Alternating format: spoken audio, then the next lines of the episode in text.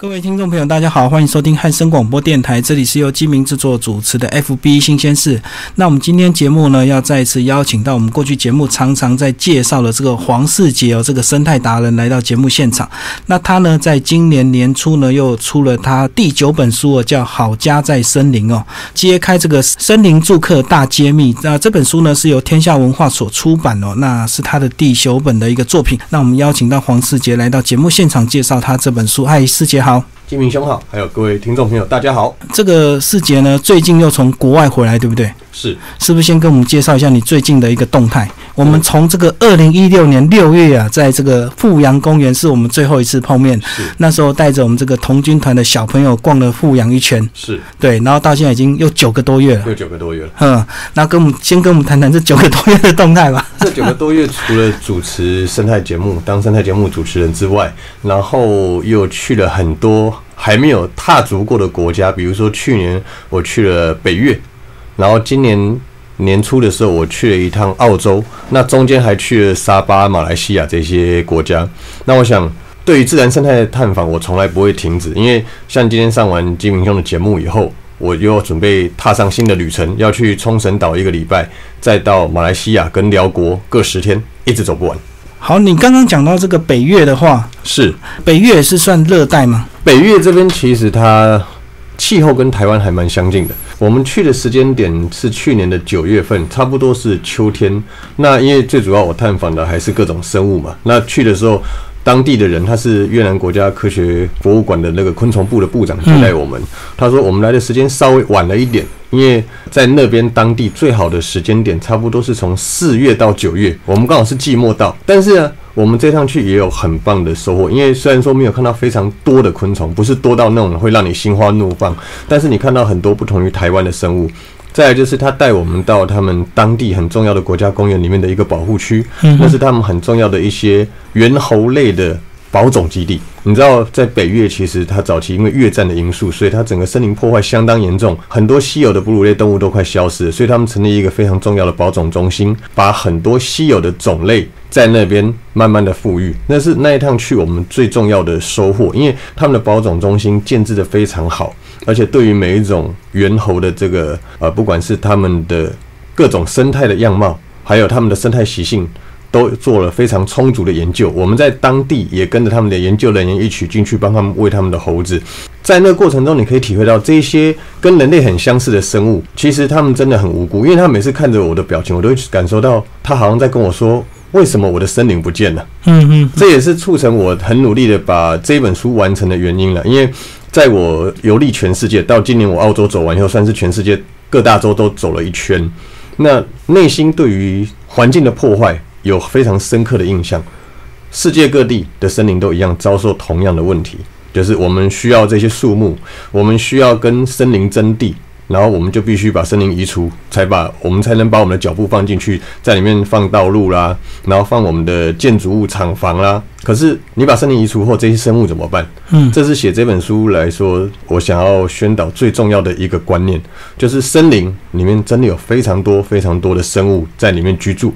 而且呢，我知道你有一个观念，就是你到森林里面呢，就算你看到一些比较不好的害虫，你也不会去打它，因为你认为是你来到他们家，对不对？是，我想这个这个我之前有做过几段影片，那其中一个比较让朋友们或者是很多人看到会觉得压抑的，就是我们去森林里面，在台湾或世界各地都一样，有一种非常让人讨厌的生物，叫做蚂蟥。嗯，因为它会爬到人的身上吸血。以前我是一个非常非常很标准，就是看到蚂蟥就把它抓起来，看到就啪，看是要把它打爆，还是拿 拿痱子粉泡啦、喷油啦，然后用各种方式去凌迟它。我想，一一有抽烟的朋友可能都知道，我们知道抽烟不好，但是抽烟的朋友他们都喜欢在有蚂蟥出现的时候露出那种哈哈，你知道有烟的好处了吗？就烫下去，用烟烫下去，马上蚂蟥就会掉下去。但是我后来突然间想通了一点。我们人居住在市区里面，你一辈子都不可能会碰到蚂蟥，因为市区就不是蚂蟥的家嘛。可是你到了森林里面，你不要忘了，森林是这些生物的家。你到了别人家里面，怎么可以喧宾夺主呢？你要既然要到森林里面，你就必须做好一个基本的觉悟。为什么用觉悟这么严重的这个形容词？因为你进到森林里面就一定会遇到他们啊，因为他们就住在这里面，他不会晚上莫名其妙蚂蟥一群跑到你家去吸你的血，不会。嗯，你也不可能晚上在森林里面走一走，看到这棵树干很漂亮，就抱着树说我要在这边睡觉，因为你会回到你家里面睡觉。对，所以我们应该尊重在森林里面的生物。因为是我们要走进去他家，所以他们一定会出现，这是很正常的。是，嗯，然后就算他给你吸一点点血，其实也不会真的造成什么危害，我们说难听的，以前有一句话嘛，要从此路过，留下买路财啊。而且还可以促进新陈代谢，这样。这个 这个我一定要补充一下。其实很多人觉得蚂蟥吸血完蛋了，会不会传染疾病？但是我我以我的长足的经验，我到全世界各地都被各种蚂蟥吸过，有那种胎哥率长达七公分那种大蚂蟥吸我的血。很多人都说你不会怎么样，我说不会，因为蚂蟥其实非常厉害，他们在演化过程中已经退化出，它要吸你血之前，它会先在它牙齿那边，在你皮肤上面释放什么？麻醉剂，跟麻醉剂相相同的化学成分，让你的被咬的这个伤口不会痛。再来就是它吸血的时候，还会再注射一些所谓跟抗凝血剂很相近的这种化学成分，所以它在吸你的血的时候，你也不会有感觉，然后傻傻被它吸，等到你发现它的时候，它可能已经吸饱跑掉了。我想这是非常厉害的。那在那个过程中，我会建议各位，万一遇到，千万不要硬拔。你硬拔的话，有可能会让它的嘴或牙齿留在你的断在里面，这样才容易发生一件事情，叫做感染。嗯，所以通常你看到蚂蟥在吸血，或者是它吸血剩下伤口，第一个用清水洗净，然后有 OK 泵，因为我们出外一定会有一个小小急救包，优点拿 OK 泵包起来，先做简单的包扎。如果它还在上面，你就轻轻的推它。它会被你推到很烦，然后就自己脱落，自己跑掉。千万吐它，吐它，吐它，吐它就对，对对对，就是吐。还不可以硬吐，硬吐它如果牙齿就断在里面，就会感染。这样反而会感染。我想这才是一个面对这一类生物最重要的观点。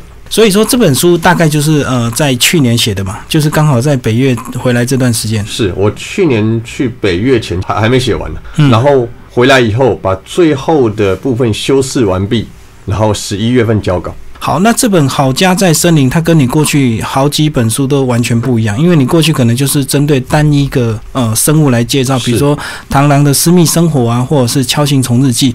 那为什么你会想到这一种呃用综合性的概念来写这个《好家在森林》？我想《好家在森林》这本书，它综合了我曾经写过两本书的特色。第一本是在二零一二年，我写了一本昆虫脸书，它也是台湾第一本用这种所谓群组划分的方式。就是不用界门纲目科属种，而是用这个昆虫它的相似的习性、相似的外观去把它们分门别类做介绍。然后再另外一本是隔年我出了一本带着孩子玩自然，就是把全台湾跟虫鱼鸟兽植物相关的东西，通通都写在一本自然观察里面。那因为当初在写好家在森林的时候。原本一开头的想法是写大树的住客，因为我们常到森林里面去，非常大的那种神木级的树上，它可能会有很多树干上有很多这种着生植物啦、苔藓啦，然后你会看到很多天牛啦、锹形虫、金龟子，然后晚上的话就是比如说白面鼯鼠，就我们讲的飞鼠啦、鸟类在上面栖息。大树上面有很多住客，对。后来觉得大树就是在森林里面，直接写大树的住客好像稍微狭隘了一点，所以就决定把它改全面的一个改版，变成哦，比如说好家在森林。因为所有生物，它们最好的家就是在这个完整的森林里面。那这本书它沿用了昆虫脸书的群组规划。所谓群组规划，就是我在里面设定了几个主题。我觉得个人觉得最有趣的，第一个当然就是呃森林的秘宝。因为森林里面不管是虫鱼鸟兽植物，有非常多的种类，其实它就像我们所喜爱的宝石一样，那样 shining shining 的，非常漂亮。就是要近拍近看才看得出来，那是一个围观的世界。然后当然还有另外一个主题，就是强烈气味好棒棒。为什么会有这个强烈气味好棒棒？因为我有一个比较奇怪的，算是兴趣。我在路边要是看到有这种动物的排泄物，我会习惯去挖一挖。然后很多人就说：“ 哈，怎么有这种奇怪的习惯？”因为我跟几位教授，我们一直在调查台湾的粪金龟。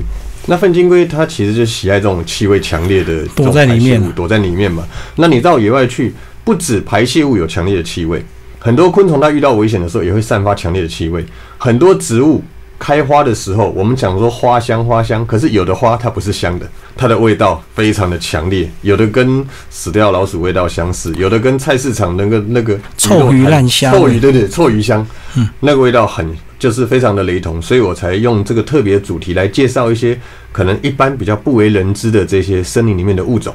那既然谈到家这个介绍这个生物，一定是有它居住在这个地方，或者是因为它喜欢吃某一些呃蜜源植物，所以它居住在这里，对不对？所以就是有这个生物跟它环境的一个关系来建构这样一个家的一个概念。是，我想在在操作这本书的时候，原本一直很希望说，曾经有人给我一个建议，既然是森林的话，你可以从另外一种方面来着手，比如说树冠顶层。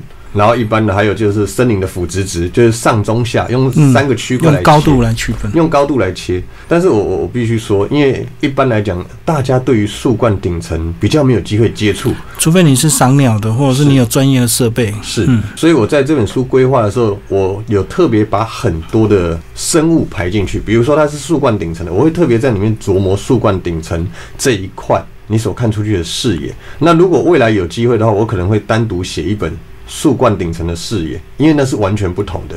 那个你必须去记录更多的生物。那我想在书里面，我特别介绍到有两个地点，你有机会很近距离的接触到树冠顶层。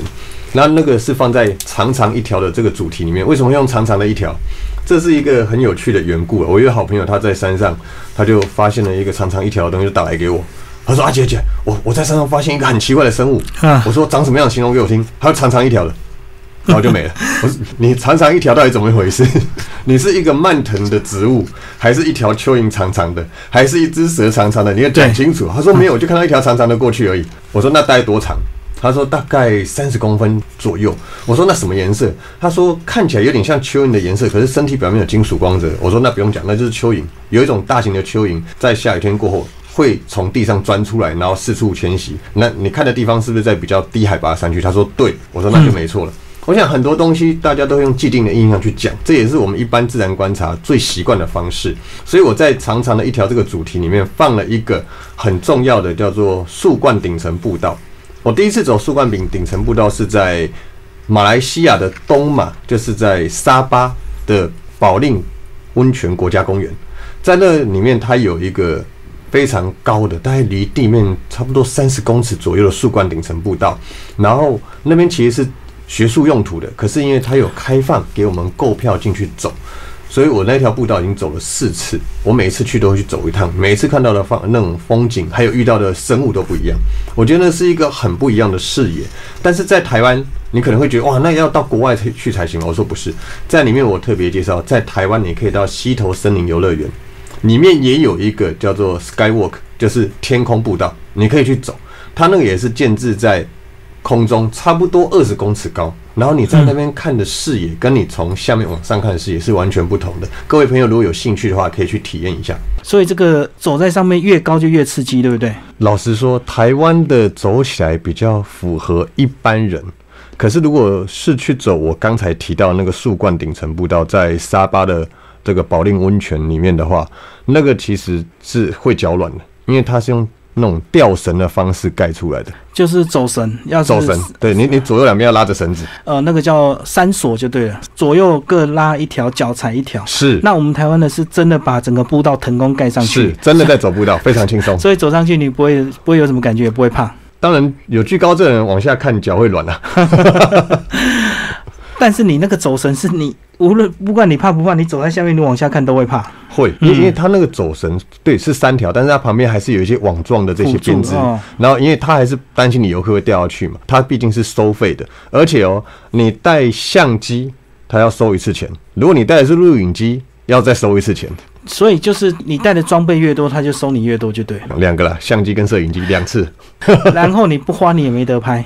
是，不花美的拍，因为你一定要走在空中才可以看到这些画面。是，嗯嗯，我想那是一个非常特别的经验。虽然每次都要收钱了，但是每次我还是去，因为买票。第一次去的时候，我有录影。然后第二次去以后，我就只有买买票跟买我的相机，这样就是使用相机。所以这样子，你第一次在上面拿相机拍照，应该那个经验蛮难得，对不对？第一次一定还不太会抓那个是手势，对不对？摇来摇去，嗯，那真的会摇。而且你在树冠顶层，因为它那边我们知道热带雨林的树都是非常高的，直直一根这样长上去，所以基本上你如果运气好，风和日丽很棒。可是如果你遇到风比较大一点的时候，你就会在上面跟着大地一起摇晃。风在吹你就跟着摇，绳索就会摇嘛。是然后会摇树叶哇，那个真是非常刺激。相当刺激。嗯哼，好，那我们今天继续来介绍这个好家在森林哦。所以你说，呃，这本书主要是在去年所写的，那整个概念就是跨族群嘛，吼，就是是以家为出发点，是然后一定有一些有特别的生物，它有特别的家，是帮我们介绍一些比较特别的，好不好？我想，呃，在这本书里面，他提到最重要的一个，我们回到原点就是森林。当然，森林大家会觉得啊，那就是很多树，但并其实并不是这个样子。一个好的森林，它一定要涵盖，比如说你你你这个低海拔的森林应该是什么样貌，高海拔的森林是应该什么样貌，还有再来就是森林里面可能会有溪流，会有瀑布。可能会有比较干燥的地方，比较潮湿的地方。每一种生物它都依循它的需求，在这些环境中生存。那我举一个比较简单的例子好了，我我个人对里面最后一个主题叫做神话物种。呃，为什么用神话物种呢？因为我想很多人他们对于对于生物的观感就是稀不稀有为最重要。可是什么叫做稀有？有一些物种是真的很稀有，只能在特定的森林、在特定的时间看得到。可是有一些生物虽然多。但是不见得就是你去一定看得到，因为有时候还有缘分的问题。我里面提到了一个阿里山神蝶，这跟我们台湾人最接近的，因为在阿里山那边有有一座庙，它里面供奉的是玄天上帝，每年的三月份就是玄天上帝的生日，然后阿里山神蝶就会飞到他的神像上面，神像上面去祝寿。我想这个阿里山神蝶就是我们讲的哭求罗纹蛾。那这个蛾呢，我也很想在我们的这个玄天上帝的。的这个庙里面去记录，就是在他诞辰的这一天。可是我去过好多趟，每一趟不是忘了带记忆卡，相机没电，就是刚好发生什么事，就是到不了，你就是没有机会在上面拍。所以就算很多人都拍过了这个非常普遍的物种，你就是没有机会在那个地方拍到。那个对每个人来讲的神话定义不同。当然，在这一个主题里面，我还有特别介绍了我去年二零一六年我去了一趟南美洲的秘鲁。那那趟去秘鲁，我们跨越了安第斯山脉，然后来到海拔四千八百一十八的制高点。以前我在台湾从来没有担心过什么叫做高山症，因为到三千五也没试过。三千多最多，三千三千多我都没试。可是那天去到那边，我突然间就呆了，因为我以为他跟我讲的是四千八百一十八英尺。折起来才两千多了不起吧？怎么会头痛欲裂呢？头痛到爆炸。后来他一直跟我强调这边是公尺，原来我到了一个在几百公尺就到了圣母峰基地营的地方。哦，五千多，五千五千出头嘛。嗯，那后来我我我那一天无论如何还是下到制高点的那个高山湖泊旁边拍完照录完影，就自己帮自己录了一段来这边的心得。上了车就昏睡了，就倒了。为什么？因为高山症严重。然后我们到了我们第一个点。叫山脚下，然后从山脚下又睡一觉，隔天早上我们又坐四轮驱动车到了另外一片完整的森林。那片森林是我这一次就是到秘鲁看过最漂亮的一片森林。那一片森林的完整程度简直没有办法言喻。为什么？因为里面没有任何一条你想象得到的道路，它那个道路通通都是。黄泥巴、黄土路，你也只有四轮驱动车开得过去而已，完全没有任何人工的设施，没有水泥，没有柏油，什么都没有。当然也不会有路灯。在那边，我们晚上，因为我们我们住在朋友家，他那个就是木质的一个平房，他就特别准备了发电机，让我们可以充电。然后呢，他又点了一盏灯，我们在吃饭。吃饭的时候，突然间听到那种很大声的，有东西在飞，那种翅膀，那种噗噗噗那种声音，远远的飞过来。然后飞到很近的时候，突然间你就听到“锵”一声，然后东西掉下来。哦，这个东西撞到什么东西，对不对？那一只超级大的甲虫撞到灯，直接飞在灯旁。因为我们知道昆虫晚上有趋光性，就撞了灯掉下来。我一看，它是我从小就非常喜爱的一种甲虫。它的名字学它的拉丁文学名叫 Hercules，Dynasty Hercules。Hercules 我们白话文讲叫赫克利士。赫克利斯又是希腊神话中的大力士。嗯，对，这一只呢叫做长戟大兜虫，那个是我从小就知道，它是全世界最大型的甲虫。竟然就在我们吃晚餐的时候飞来撞灯掉下来。只有这样的森林，这么完整、这么漂亮的森林，才可以孕育这么大只。因为它那个体型最大的极限可以到十八公分。嗯，你知道台湾最大的最大的甲虫最长的才九公分而已吗？它那个是台湾的两倍长。嗯，这么大的甲虫一定要在这么完整的森林里面才能孕育出来。当然，隔天早上我我就跟当地的朋友讲，我说我想要看看有没有机会在树上找到它们。我朋友很开心，真的带我去哦。然后我们在林道里面走，那那天刚好蒙蒙的细雨，走走看到一棵树，那棵树大概也是四十公尺高有，那个都是雨林里面的那种参天巨木。他就跟我指的很远的地方，他说在那边他看到两只一公一母在树上。我说哇塞，你的眼睛是 Eagle Eyes 吗？哦，他从树下看到，他就可以看到树上有了。然后我我们就想说问他说有没有办法拍照，他说可以，有比较低的，然后他就开始爬树。你知道看原住民爬树真的是非常厉害，靠山吃山，靠海吃海。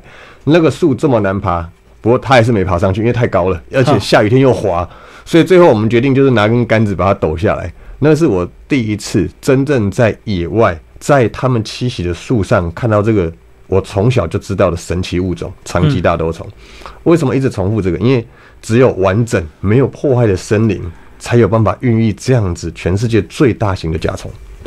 而且，如果在台湾不太可能会发生，是如果你长这么大只，一下就被人家抓走，是马上抓光光。嗯嗯，这是一个一个我们现在一直在宣导的，就是一个环境的好或不好，我们从你走进去以后出现的物种，你就可以得到基本的讯息。那很多人现在很很流行疯甲虫、抓甲虫，但是我一直在提醒大家，就是。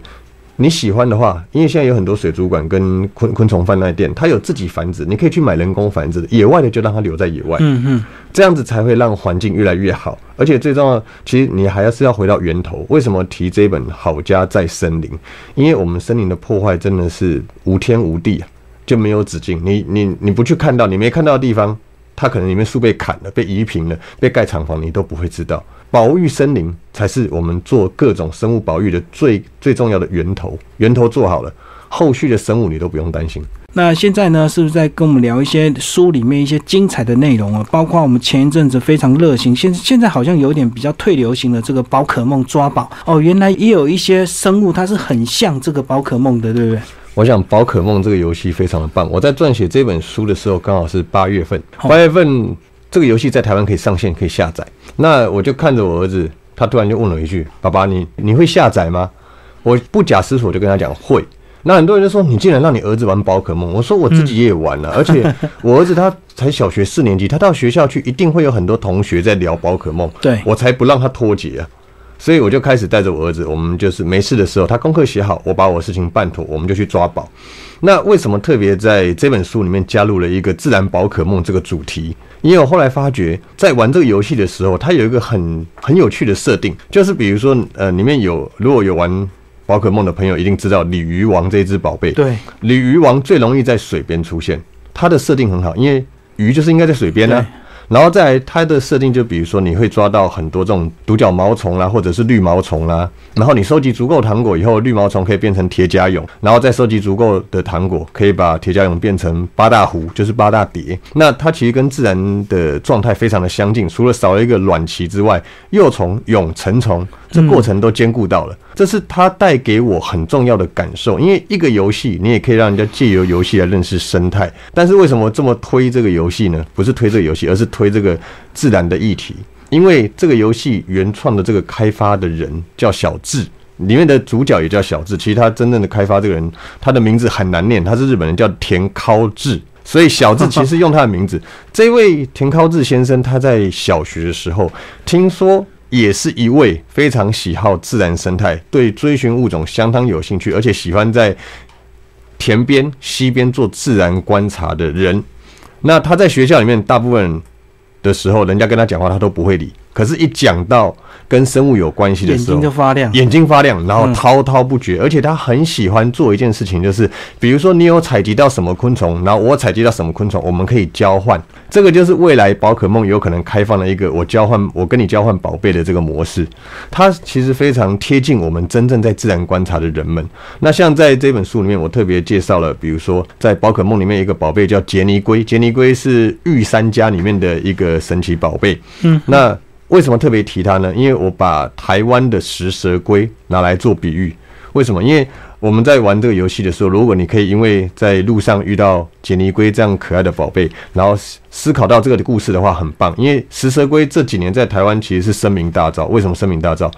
因为每次上版面都是上社会版，它被盗捕盗猎，一次就几百只、上千只，然后要出口。可是这个是台湾的保育类耶。在有原生环境几乎看不到了。我永远记得第一次看到食蛇龟的时候是在哪里？是在乌来。我那时候很疯钓鱼，然后你骑车到乌来，常常就会看到那食蛇龟就在路这边路边爬。然后遇到车子远远过来的时候，它它会自己把它的手跟脚全部缩到龟壳里面，然后等到没有危险再继续爬。那个是我很非常清晰的印象。可是这几年我也常跑乌来，常跑福山呢。你再看到机会有没有？没有，几乎都看不到。为什么？被抓光了，太可怕了。保育类的动物，大家可以为了暴利，嗯哼，不顾着犯法的这样的问题，然后到处去抓，把这些东西拿去贩售，再加上森林的破坏，它的栖地一直减少。所以我希望借由自然宝可梦的这个主题，把一些我们自然环境中的生物写进去，也让大家更认识我们身边有这么多可爱的生物。其实我们在玩电动之余，玩这个游戏之余，我们可以多花点心思去看看我们自然世界的宝可梦。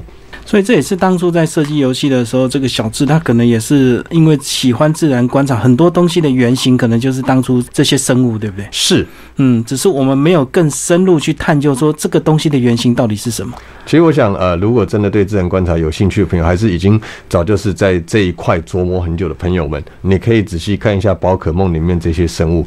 我想它很多生物，除了那些天马行空的怪物我们不提以外，很多比如说我们刚才提到的杰尼龟啦、鲤鱼王啦、八大蝶啦、独角毛虫啦，它其实就是我们到森林里面就可以看得到的生物。好，那这个主题非常有意思。那另外呢，还有一个是我个人比较感兴趣的这个自然艺术家，因为我们这个节目过去也曾经访问过很多很多的艺术家，是那知道说艺术家他会创作很多很美丽的画面。那自然艺术家这样的一个主题，是这个意思就是说他的身上就有一个天生赋予他的一个纹路？我想当初要写这个主题的时候，我的发想空间非常的大。为什么会这样说呢？因为我常常在山里面游走，然后偶尔你会看到地景自然形成的一个很漂亮的图案，对，或者看到这些枯朽木，它虽然已经倒了断了，在路边可能已经很久风化了，可是形成的那个图案花纹样貌非常具有艺术性，你会觉得很开心。那后来就打算把这个当成一个主题来写。那里面我找了蛮多不同的生物，比如说点点艺术家。我想全世界现在最有名的点点艺术家应该是草间弥生。民生是嗯草间弥生，他的点点作品价格每次都创下新高啊。那其实，在自然的环境中，有相当多的生物，它都是有这种点点的图案。我想，草间弥生也许不是一个生态爱好者，但是他的点点艺术跟这些自然生态相关的这些生物，真的是完完全全符合了。像我里面第一篇提到的是点点秋海棠，对我，想秋海棠是我们非常容易见到，在台湾也非常容易见到的一种植物。你只要到我们山边走一走，比较阴凉潮湿的，比如说到乌来，那阴凉潮湿的地方就非常多的这种水鸭角。水鸭角其实就是我们讲的秋海棠，那它很多是叶子上面没有花纹的，就是绿色的一片，就像我们掌形叶，像因为它的叶子像我们手掌一样。嗯哼，那如果你仔细找找看的话，它会有少数一些个体上面有白白的一点一点一点的那样的白色花纹，在整丛秋海棠里面，它就非常的显眼。当然，秋海棠也唤起我小时候很多记忆，比如说我们小时候，你也不可能随时身上有钱可以去买凉的，可以去买饮料来喝。然后我们有时候在山上爬，口渴的话，通常都会把秋海棠的茎稍微折一下，然后拉一小段来，然后放到嘴巴里面嚼。用嚼的，用嚼的，为什么？因为用嚼的哈，它会它那个其实筋是很酸的，所以你嚼了以后就会流口水，然后就止渴，望跟望梅止渴一样的道理。跟望梅止渴一样的道理。可是那个在那个时期就是一个非常好用的。我想在国外或在台湾，很多秋海棠它上面都有这种非常漂亮的。点点状的纹路，不管是粉红色的、白色的，甚至有那种很特殊的宝蓝色的，它都是会让我们突然间想起，诶，有跟草间弥生他的那个点点创作很像。那当然在里面我也提到很多不同的生物啊，比如说青蛙身上也有点点的图案啦、或者各种植物它在生长的过程中长得奇形怪状的样貌。那当然在流行业界中，呃，我个人从小最崇拜的偶像叫 Michael。嗯 Michael 以前最厉害的就是什么？他身上的服装就是黑白配，对，所以黑白配我也把它当成一个流行艺术的象征，所以在书上就提供了很多黑色跟白色这种相关的生物，比如说很漂亮的骑士小灰蝶，它是白色的翅膀，上面有很多黑点。然后我在南美洲发现一种很漂亮的角蝉，角蝉是一种很特殊的生物，那它因为吸食有毒的汁液，所以它身上呢有可能会带着毒性。那我的朋友跟我讲说，这种角蝉应该有毒。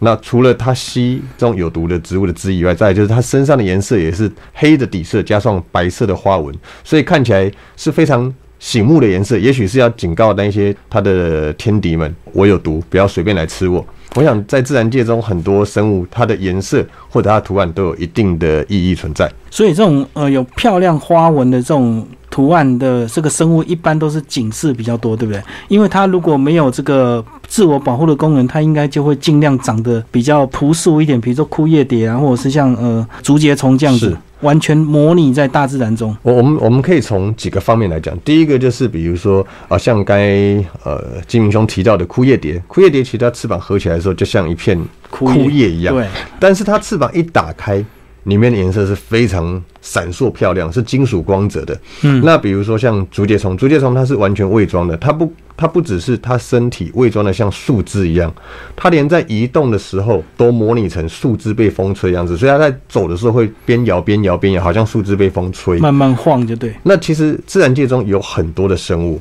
它的颜色很漂亮，它可能是在提醒你我不好惹。那当然，这个我有经过一些调查，发觉一件事情，就是很多其实它是非常温驯的动物，它只是借由颜色来告诉你我有毒，不要靠近。可是有一些是真的有毒的生物，它身上也是五花八门的颜色，非常丰富，它就真的是用颜色来警告你。嗯，我真的有毒，你不要来碰我。所以在野外，我们一般看到这些颜色鲜艳，然后或者是花纹漂亮、美丽，非常非非常容易让你看到的这些生物的时候，我都会先仔细观察一下，从记忆中找寻它到底是不是危险的生物，再决定下一步我要怎么近距离观察或者去拍照，因为我们跑野外，自己的安全还是最重要。就是如果遇到漂亮的，有二分之一的几率它是有毒，对不对？如果有可能有毒，对是然后即使它有毒，可是呢，我记得上次你在带我们这个狼宝宝去逛这个富阳的时候，你看到这个毛毛虫吼是，即使你去触碰它，只要你让它感觉你是没有危害的，它就是爬过去之后，它也不会释放毒性，对不对？这个我再重新整理一下，因为当当时我们去的时候，我们看到非常多这种身上长满毛的有毒的对这种毒蛾的幼虫。那你要记好一件事情，任何你用手去抓的这个行为，对他们来讲都是一种骚扰跟攻击。对所以他二话不说的，马上就鼓起他的防卫的一些机制。可是如果我们那一次我记得很清楚，就是当你看到一只鹅。不管是有毒的、没有毒的，身上长毛的、没有毛的，它在树干或树叶上爬的时候，你只要把你的手放在它的正前方，它就会爬上去，因为它根本我们没有碰到它，是它爬上来的，对，所以它不会觉得你是有危害或者是骚扰它的任何生物，它只觉得你这可能是地上一片枯叶或枯枝。这种方式是接触这一些生物最简单的嗯，一个方法，不会干扰到它们，又不会造成我们自己的损伤。然后等它爬到末末端，你可以拿叶子来接，或拿树枝来接，让它再爬回去自然的环境。我想那是我们跟自然生物接触最好的方法。就是我们把我们的手模拟成它往往前路径经过的可能是个叶子或者是一个树干这样，是的，是的，那它觉得没有危害，它就爬过去就。爬过去那。如果你用抓，它会感受那个力道，是所以它身体的防卫机制马上就会释放一些毒素，就是是，可能毒针啊，那个毒液啊，就什么都出来了。嗯嗯嗯，所以那一次呢，也造成小朋友很多的体验，他们都觉得哎呀好可怕，好可怕。可是，一爬过去那种感觉是冰冰凉凉痒，痒凉凉的，还不错。对，很舒服啊。好，那这个是我们刚有介绍到这个呃大自然的艺术家。那接下来里面还有一种是呃强烈气味好棒棒，这个过去你昆虫脸书好像也有这样的一个篇幅，对不对？是，那是不是再帮我们介绍一下，为什么有一些生物它会特别的臭？还是那个是那个臭味是我们自己认定的臭？其实对他们来讲，也许并不是这样的一个味道。我想金明兄后面这边的提点非常的棒。我们人类是用人类的感受，对所以我们闻到觉得臭，我们会认为那是臭的。但是对于这些生物来讲，也许他认为是香的啊、比如说，我们举一个最简单的例子好了，埋葬虫。埋葬虫顾名思义，它就专门在野外找这些呃可能动物死掉的尸体啊，嗯然后在里面可能吃它的肉，然后可能在里面也育呃养育它的宝宝，它会把蛋下在这肉里面，让它的宝宝孵化后可以吃这些东西。是，但是你觉得它会认为那个臭吗？他应该不会认为那个臭，因为他觉得臭的话，他大概也不会靠过去。只是我们在过程中，我们在找寻这些生物的过程中，那个那个味道是我们比较没有办法忍受的。那很多朋友问我说：“那你在自然的环境中找寻这些生物到底怎么找？”我说很简单啊，其中就是跟着主题非常切合的，跟着味道走。那我我我举一个例子好了，像我前年跟几位年轻的朋友，我们在四月份的时候，就是一趟从北部到台东的向阳。那向阳那边是一个风景相当相当好，而且生态很好的地方。我们要去那边找一种兰花，那是台湾非常有名的一种一种喜普斜兰。可是那一次去，刚好很很很长一段时间没下雨，水汽不够，所以也没冒出头，也没有开花，什么都没看到。但没有关系，我们还是很 enjoy 在林道里面散步，因为那是海拔将近两千的地方，很舒服。那天走走走，突然间我们其中一位伙伴就是鼻子很灵，他闻到一个杰哥不对，有味道。我说有什么味道？有臭臭的尸体味道。我说好走，我们就顺 顺着味道走。嗯，你知道走过去，其实我们就跨过了一个小小的类似类似山沟的地方，然后到了一个类似小山坡。我们走上去以后，就看到有一只山枪瘫在地上。哦，那个山枪可能我们我们在估计，因为山上温度比较低啊，所以我们估计大概是被攻击三天有还没有腐烂，那个肉还有点弹性。那我们那时候看到那只山枪，第一件事情就先确认它的整个状态，它是一只幼年的山枪，然后再来就是它的肚子跟身体整个是转一圈的，然后肚子面是空的，整个肚子被开肠破肚。嗯，我们就在预测它有可能是被台湾另外一种非常神奇的动物叫黄喉貂给猎杀了，因为黄喉貂它的另外一个台语名称叫青蛙后，它是专门在追山枪的，然后比如它追到山枪以后，会从山枪最柔软的地方钻进去，把它。肚子咬破，然后吃里面的肠胃。那最柔软的地方在哪？从屁股，从屁股，因为后面追嘛，从屁股穿进去，咬住就进去了。那所以我们就猜测那一只应该是被黄喉貂黄喉貂给给咬死了，然后吃掉要吃的部分肉留在那边。可是那个味道其实很淡。然后我们就在旁边看，就发发觉一件事情，下面开始有奇奇怪怪的虫那边钻来钻去。哦，已经在里面吃了。嗯，很多。曾经在上上过台湾新闻的一种一种叫做钟灵式埋葬虫，那个当年日据时代发表以后，差不多有八十年没有人看过它在哪里。那后来是由台大跟台师大的研究团队再把它找出来，因为它只在这种比较海拔两千公尺的高海拔才看得到这种物种。那那一天我们没有都没看到，一看到钟灵寺埋葬虫，一次就是二三十只满满的都在那上面活动。那很多朋友他会觉得说，你们拍这些生物都不会觉得臭吗？可是我我我常常会给大家一个建议：当你用自然的心去看待自然的时候，所有东西都变得很稀松平常。如果你要用都市里面，当然在都市里面不可能有这些味道啊，因为你闻到垃圾味道你会觉得恶心，闻到排泄物你会觉得恶心。像现在台北市已经很好了，它不像我小时候。在在台北市长大，那大概四十三十几年前、四十年前的时候，满地都是野狗的排泄物。对，而且流浪犬非常的非常多。现在不一样，现在台北是漂亮，你不可能看到这个。你到了野外去，就是要切换到我所谓的野外模式。你用自然的观点去看这些自然的生物，然后你还可以近距离的接触这些自然生物它们繁衍的过程，因为。我刚才提到那个钟灵寺埋葬虫，他们就一对一对的交配啊，然后下蛋的下蛋，在下面钻的钻啊，然后你还看到很多奇怪的隐翅虫啊、步行虫啊。